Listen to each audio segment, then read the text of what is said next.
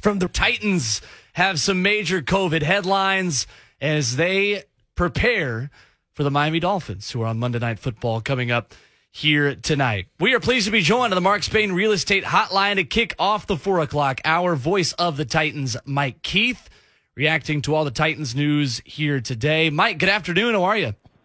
Hi, Will. Uh, great to have you with us. And uh, let's just start here with the headlines today with Julio Jones, Buster Skrine, Nick Westbrook-Ikhine, and Bud Dupree heading on the COVID 19 list. Uh, bad news for a couple of guys in particular, Mike, and, and Bud Dupree and Nick Westbrook-Ikhine, who were coming off pretty terrific weeks on Thursday. Yeah, and Buster Skrine's been starting and playing great football for us. And, you know, overall, I just think it's it's it's kind of where everybody in the league is right now. Uh, what we're seeing is that the Omicron variant is very contagious, and it's it's hitting teams all over the league in different ways. And uh, this news today certainly not good for the Tennessee Titans. But the hope is that because it's Monday and they have the ability to you know test out of this at some point if they're feeling better and can get negative tests, there are possibilities of getting them back. You mentioned that we've already gotten a couple of guys back who hit the list last week. Uh, so, you know, we just have to keep our fingers crossed that it, it doesn't get any worse and that we get some people back. Yeah, Elijah Molden, Roger Saffold, the two, of course, like you said, activated off of the COVID list uh, here today as well. Uh, those two guys kind of had different time frames as well. One five days, one seven days uh, on the COVID list. But Mike, we've spent a lot of this show so far talking about Dillon Radunz and the way that he played on Thursday and kind of building another depth piece for the Titans on the offensive line. Uh, there's going to be more guys asked to step up mornings of games uh, all across the league, like Dillon's Ra- Dillon Radunz was on Thursday. Uh, what specifically did you make of the way he played, and how did the Titans kind of move forward with him and utilize him over these last couple of games? Was it too big for him? He was prepared. I thought he went in and looked like he knew what he was doing. When you watch the tape back, you love the way he battled. Uh, I don't think there's anybody who will see it and, and say it was a perfect performance, but you can certainly work with the athleticism he has, the fact that he's had a whole season to work around a lot of professionals. He's obviously put in a lot of time and he played with a lot of confidence. And I think the the preparation showed up because he he knew where guys were coming from. He knew where he had help. He he seemed to understand how to do that job, and that's the part of being a pro football player, but in particular being a pro offensive lineman that is often the biggest trick, and that is how do you do that job and do it well? And the only way you do it is by working at it, by learning from a Saffold, a Lewan, a Nate Davis, a Ben Jones, guys of that ilk. Guess what, Will? He's been paying attention, and right. I think it showed up out there on Thursday night. Mike, good to hear your voice. Good to talk to you after the holidays, my man. Um, got to, glad I got good to see you. A little bit. Good to be with you, Ron Slay, my man. So we haven't been able to talk to you since the game, but I want to say, and I want to know your feeling going into that game on Thursday. Once they start naming guys we're going to be out and this, that, and the other, um, I was a little leery, but what made me rest my soul was Jeff Simmons getting snubbed. Now you ain't got to agree with it, and nobody else does. But when I say snub, they need to find another word for it. But him being left out of this Pro Bowl selection, and then him going on Instagram and posting a lion going hunting, that did it for me, and that made me double up on my bet for this game against the Titans because I felt this defense was going to play outstanding. And they did right, regardless of how they did it, they did enough to hold on until that offense got to clicking. What do you think about this defense moving forward, using that game as a staple? I think what you see is a defense that is moving to a different level, and mm-hmm. we thought they would the second half of the year as they got more comfortable.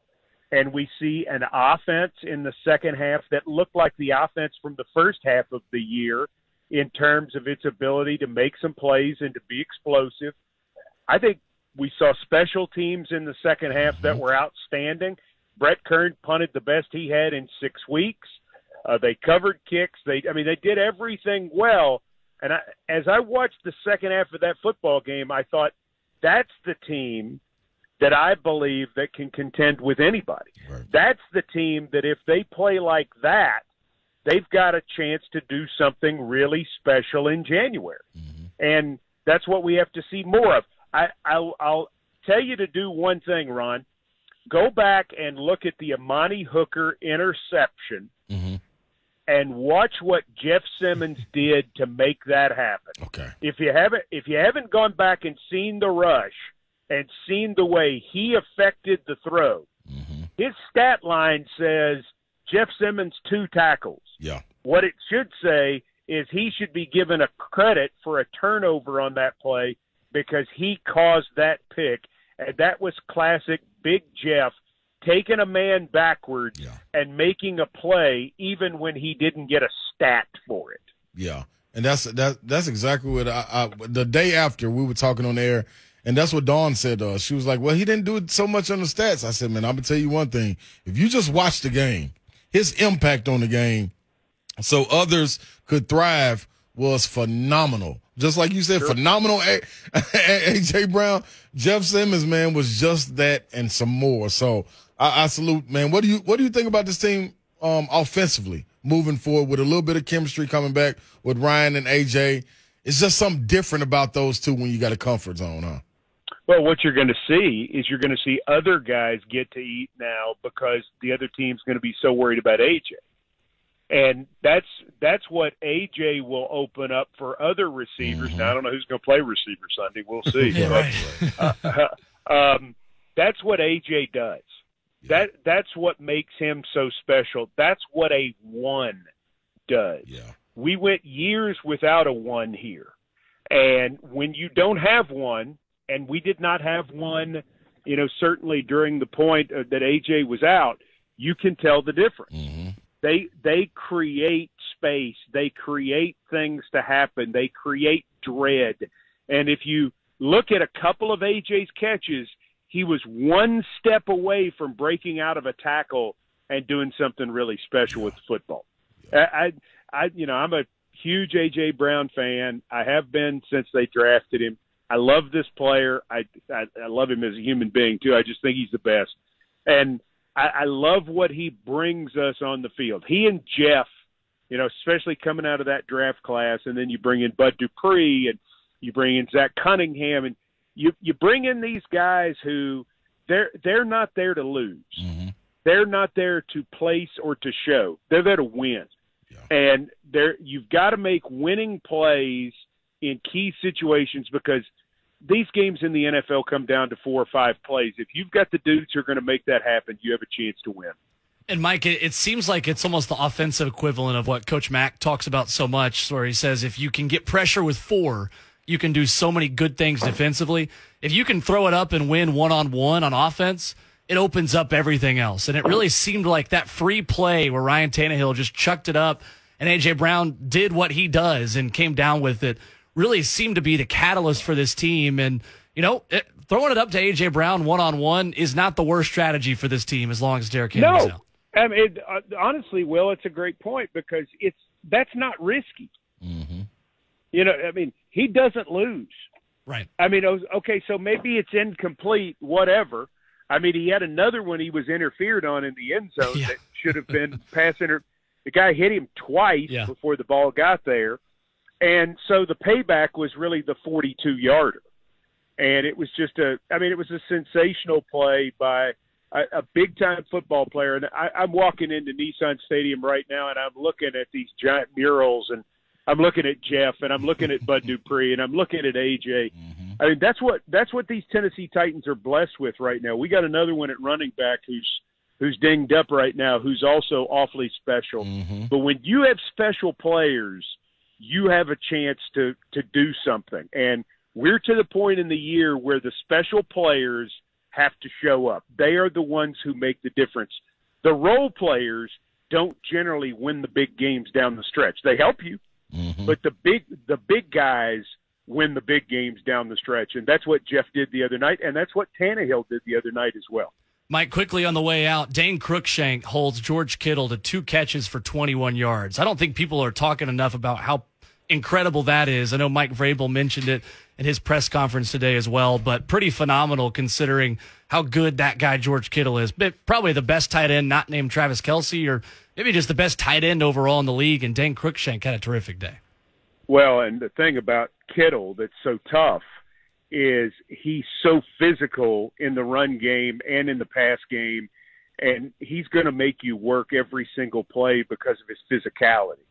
Some some tight ends are just big receivers. Let's face it; they're mm-hmm. they're power forwards in basketball who are who are playing football, and then some guys are big, nasty football players who can really do something. And this this Kittle is a lot like Gronkowski in terms of his physicality. And Dane, you know, Dane's shown up a lot this year. When we went through the winning streak back in October into November, Dane made a lot of big plays and started some games for us. I, I think he could be a candidate for most improved Titan in year two. Mm. You probably have to give that to Kristian Fulton, but Dane Cruikshank would be at the top of the list for him to be playing – as much in the secondary as he has played this year and playing this well, gaining this kind of confidence, it's a big deal.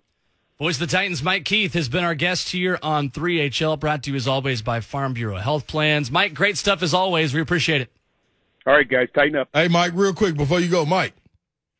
Mike left. Shoot, that's my bad.